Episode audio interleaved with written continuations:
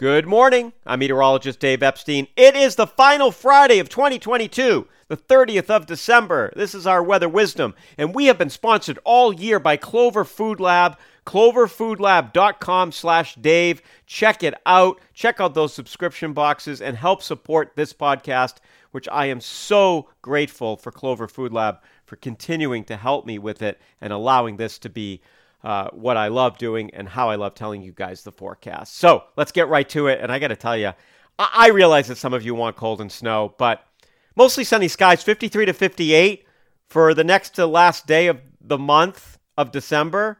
Pretty amazing. So we can talk about, you know, where this falls into climate change and all that stuff, but also just enjoy it. I mean, it is what it is. So uh, it's pretty amazing. Get outside, bike ride, walks.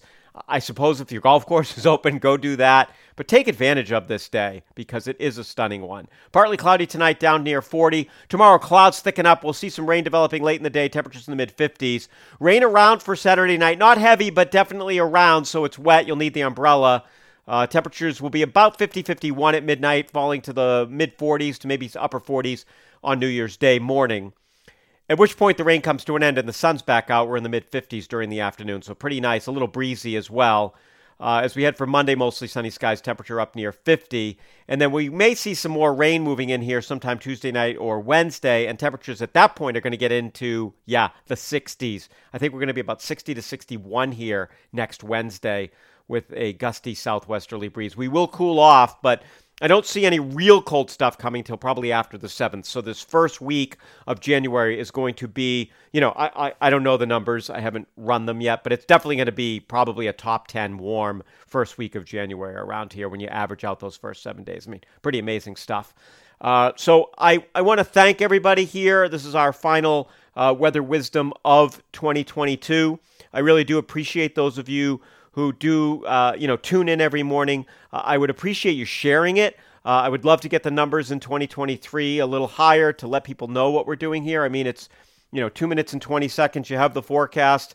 Uh, you know, on storms we go a little longer, of course, but hopefully it's a nice way for you to wake up, and and I feel like it's a way for me to kind of communicate with people that you know I, I don't necessarily know. And again, I'm very grateful for Clover Food Lab for sponsoring this. It's you know it it does.